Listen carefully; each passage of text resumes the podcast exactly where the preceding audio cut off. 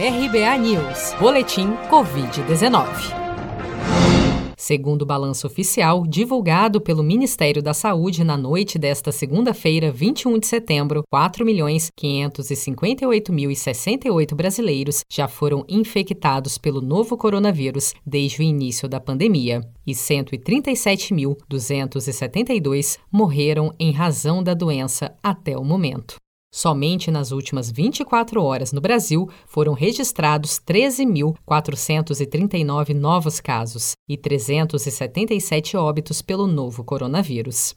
Ainda de acordo com os dados oficiais, há 533.597 pacientes em acompanhamento, enquanto 3.887.199 pessoas já se recuperaram da Covid-19, o que significa que cerca de 85,3% dos pacientes infectados já conseguiram se recuperar da doença no Brasil.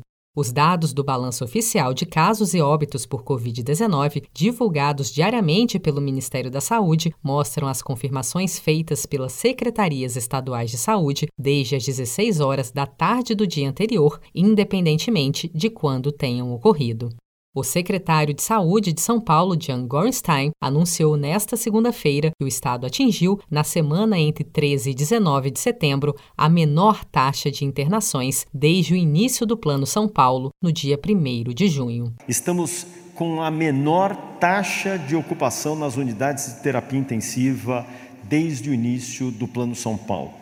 47,7% no estado, 47% na Grande São Paulo. Estamos na nona semana consecutiva de queda do número de internações no estado, com queda de 3% no estado como todo, tendo uma queda ainda mais pronunciada, de 5% na própria capital.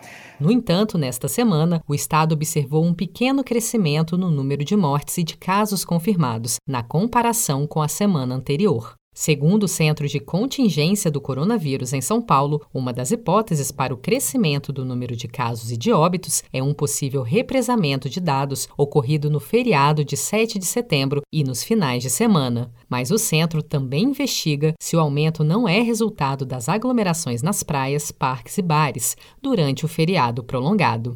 Você está preparado para imprevistos? Em momentos de incerteza como o que estamos passando, contar com uma reserva financeira faz toda a diferença. Se puder, comece aos pouquinhos a fazer uma poupança. Você ganha tranquilidade, segurança e cuida do seu futuro. Procure a agência do Sicredi mais próxima de você e saiba mais. Sicredi, gente que coopera cresce.